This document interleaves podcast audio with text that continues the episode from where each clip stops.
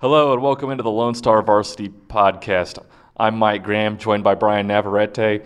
It's uh, week 12 of the football season, and it's week one of the postseason. So, really exciting stuff. The bi district round is here, and it's uh, going to be getting underway pretty quickly. We've got a pretty big slate of Thursday games, and the games run all the way through Saturday. Hey, Bryan, how's it going? It's going well. Exciting stuff going on. You know, some coaches might say this is the third season of the year for you. You start in preseason, you get into district, and now you're in the playoffs. Absolutely. This show is brought to you by the University Medical Center and powered by AJ Media. We've got some good stuff from you, including an interview around the midway portion of this podcast uh, with Lubbock Cooper head coach Max Kattwinkel. The Pirates squeaked into the playoffs, and uh, they've got a pretty interesting matchup coming up with Dumas. We'll talk about that game a little bit uh, down the stretch. Uh, but first, you know, just a couple of the games that stand out. One of them stands out just because we've seen it played one time before, and it features the only Lubbock area team to finish the regular season ranked in the AP poll, which is the final AP poll until after the state championship games.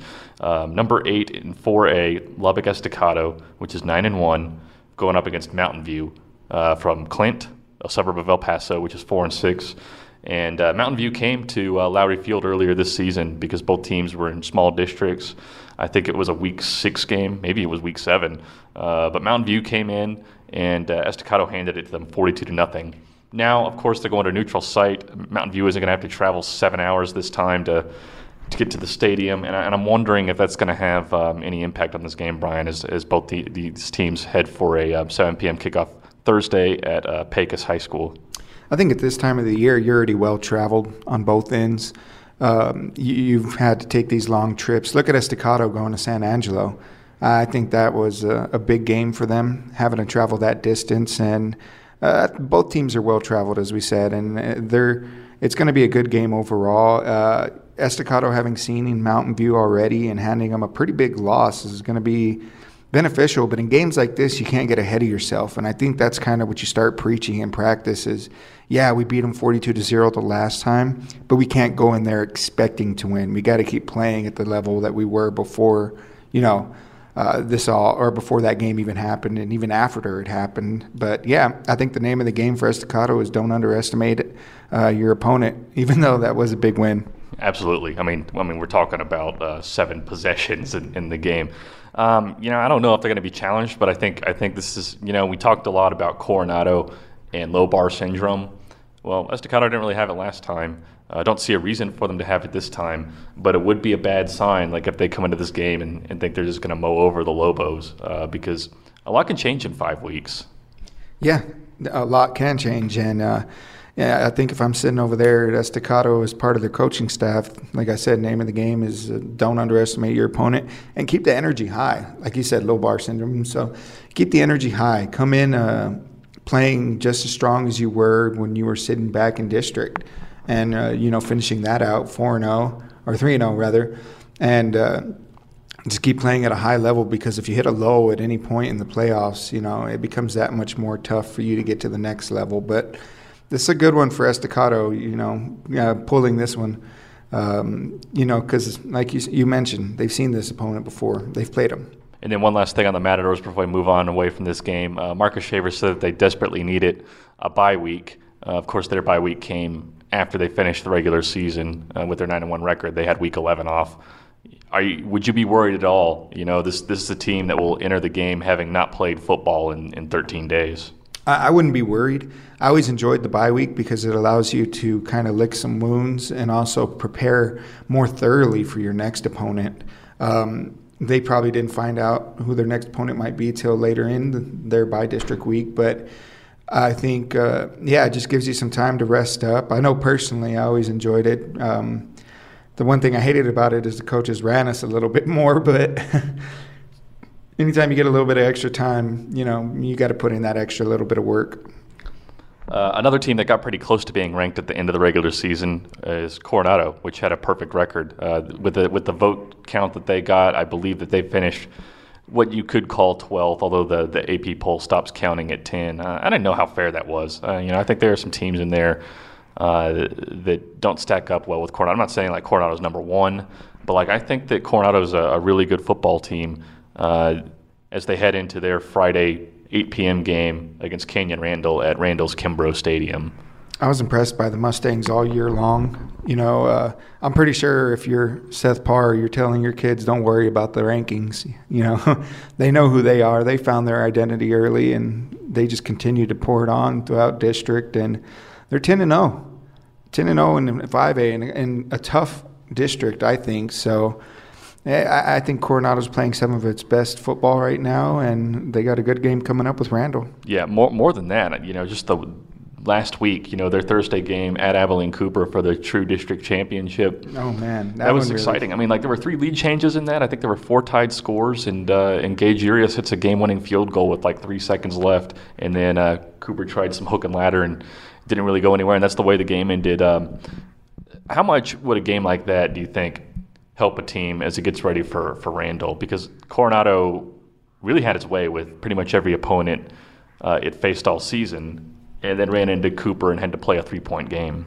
Yeah, I think that game was very good for um, Coronado just because it shows the resiliency and it shows that they're not going to uh, lay down and give up. They're going to fight to the very end, and that's exactly what they did. Gage Urias hitting that field goal towards the end was huge.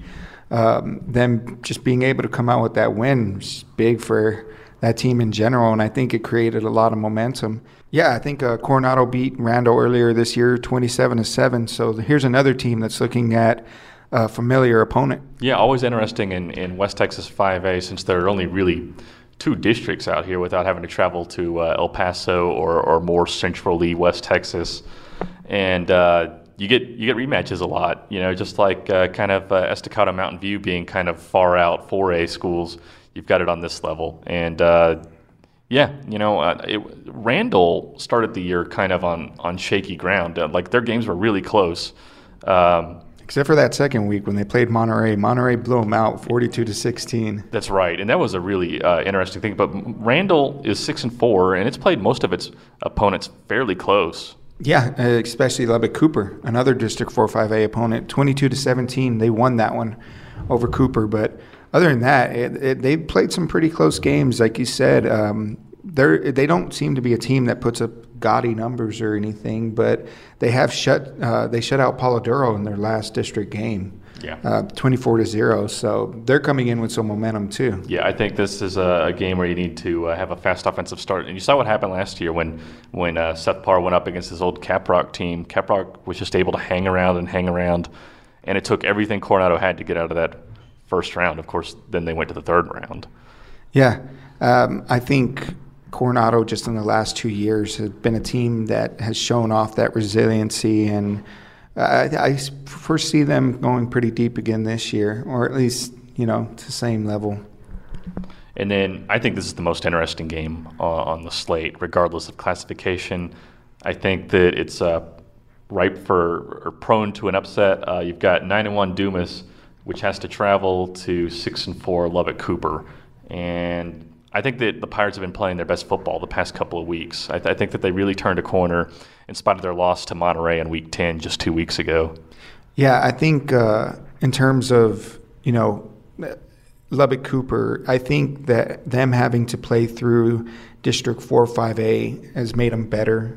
Um, like you, like we'll talk about later with uh, Coach Kattwinkel uh, they've dealt with a lot of adversity. And sometimes that makes some of your younger kids grow up faster. We've seen Brendan Mel really uh, come into form. He's phenomenal. In these last couple of weeks. And uh, yeah, I, I, think Lubbock Cooper is set to upset Dumas, if you can call it an upset. Right. I, I think that it, I think they match up pretty well. Dumas's sole loss came at Lowry Field to Estacado, uh, you know, 4A Division One. Um, and really, it was it was about just blowing them away early. Uh, that's that's what knocked out Dumas, and then they came they came back the next week and, and blew away Lubbock High with a fast start. I think that um, you know obviously starting fast is, is great for any team. Uh, but for whatever reason, that seemed to uh, affect Dumas. They got really knocked out of their rhythm, uh, and it, it, it, took it, it took them a while to, to break through on the scoreboard. If I'm remembering that game correctly, I think that was in week three. Uh, but Estacado really had their way with them that night. Uh, and Cooper, I think, is a similar team. Like they run a similar offense. I don't know if you can say that Cooper's uh, receivers are more athletic, although we'll ask Coach Kattwinkel about that than Estacado's. But there's some real talent. I, I think that their perimeter game, especially on offense, is is very good. I think so. I think they I think they do have some threats. Andrew Simnacher, um, Zykeith Campbell, which we'll talk about later, has come back and mm-hmm. he's he's becoming an X factor for them. I think absolutely. And Cole Carter can he's Cole playing Carter. virtually every single receiver position and moving in motion, coming and taking sweeps. He's he's he's been awesome since they uh, they uh, took him out of the quarterback experiment and committed to Mill. He's thriving at receiver, just like he was last year. Yeah, I think, uh, like you had mentioned, starting early and throwing Dumas out of its system is really key in this. And Estacado was able to do so. And um, Cooper defensively, I think, might be maybe uh, not quite as athletic, but on the same level, if that makes sense. Mm-hmm. And now, one more note really like Dumas quarterback, Nick Quintanilla. Uh, he's a dual threat. He's 6'2, 198. I think that the key for the Pirates in this game is going to be trying to contain him. Uh, fortunately, I think that their defensive front is pretty good.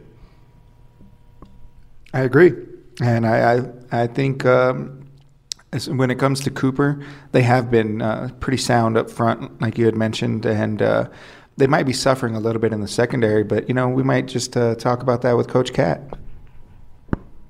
And with that, we bring in Coach Max Kattwinkel from the Cooper Pirates. All right, now we're joined by Lubbock Cooper head coach Max Kattwinkel, and, and coach, you know, obviously it feels great to be in the playoffs. Uh, can you just give us your thoughts on on on being at this level? Um, you know, it, it took a lot to get to this point did uh, you know really proud of our kids uh, having to co- overcome some some key injuries throughout the season. And uh, you know um, we've always talked about how how strong we felt our district was. And and that held true I think uh, just some really quality teams in there. And so uh, to be able to to fight through that stuff and uh, make the playoffs that's a that's a real good feeling. Understood, Coach. Uh, Dumas has played one of uh, the local teams in Estacado. How much does that film kind of help you guys prepare for them?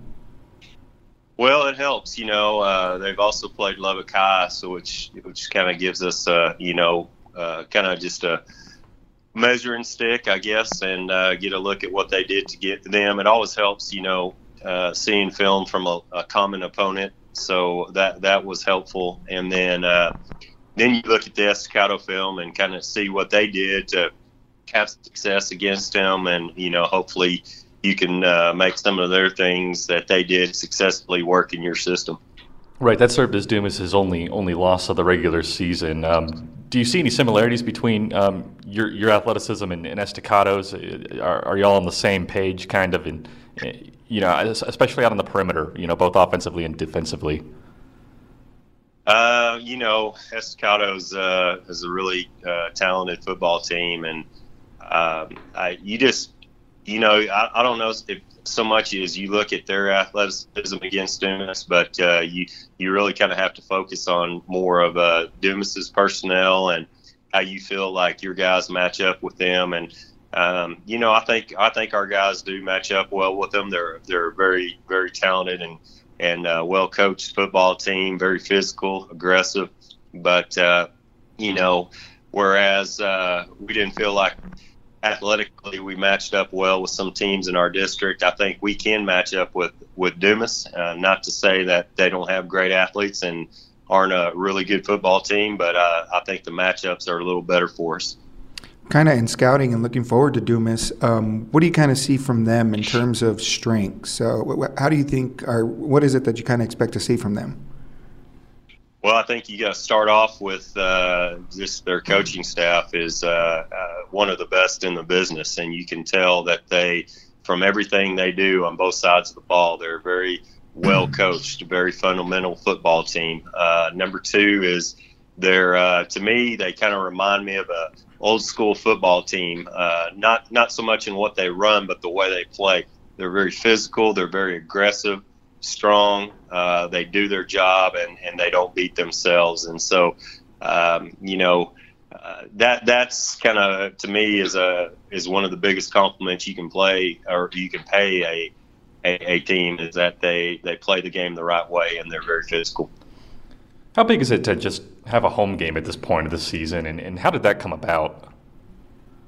Well, it's man, it's nice always to get to play uh, another football game at your home stadium, and especially a playoff game. That's uh, it's a cool experience. Uh, uh, you know, two years ago we lost the flip and uh, went up to their place and played a bi-district game, and uh, so basically it's a two-year agreement. If uh, you meet up two years, anytime in that two-year time period, then uh, they've got to come back down to your place. So that's that's why we're playing them at home this week. I'm sure they love that. Uh, well, I didn't love it a whole lot that first time. So, uh, you know, it uh, turnabout's fair play, right? um, Coach, uh, I know in during district you guys were a little bit banged up. So, what's kind of y'all status now? You got some players coming back? Well, we're we're still pretty banged up. Uh, you know, uh, our we're our safety position has uh, uh, been banged up all season with Hunter Gant. He and uh, Jake Kirkpatrick have been, you know, very limited for most of the season. Uh, they're they're uh, pretty much a game time decision for us, but they're gonna, you know, obviously they're seniors and they're gonna do their best to to get into this game. Uh, of course, Eli Boyd is out at running back for the season. Keith Campbell is back. He's getting a little better every week. He's still not 100%. So we got some key injuries still, but uh, kids are doing their best to, to work through them. This has been Coach Kattwinkel from the Cooper Pirates. Hey, Coach, thank you so much for spending some time with us. You bet. Thanks for having me. And here's an interesting one. I always love these games Texas high school football playoff games that are played in other states. You've got Seminole, which is 9 and 1, going out to uh, Portales, Mex- New Mexico uh, to play at Eastern New Mexico University against three and seven Dalhart. And real quick, I, I think where we're leaning in this game, uh, but you know Seminole really impressed me winning District 4 2A Division One uh, with Sweetwater Monahans. Obviously, Sweetwater knocked out uh, Seminole in the postseason last year, as well as took their district championship away. Seminole responded with a, a, vengeance this year. Uh, their sole losses to Lubbock High, and when you look at their body of work since then, it's kind of surprising that that happened. Yeah, uh, I think you know what really affected them at the beginning of the year, and um, you know I was talking to one of the coaches and some of the radio guys out there, is that uh, they didn't have your traditional uh, scrimmages. You know, they had one canceled on them, so they were one week or almost one week behind. So in that first week, it's almost like you're trying to catch up to everybody else, and that might have affected them. But since then, Seminole has been a different team.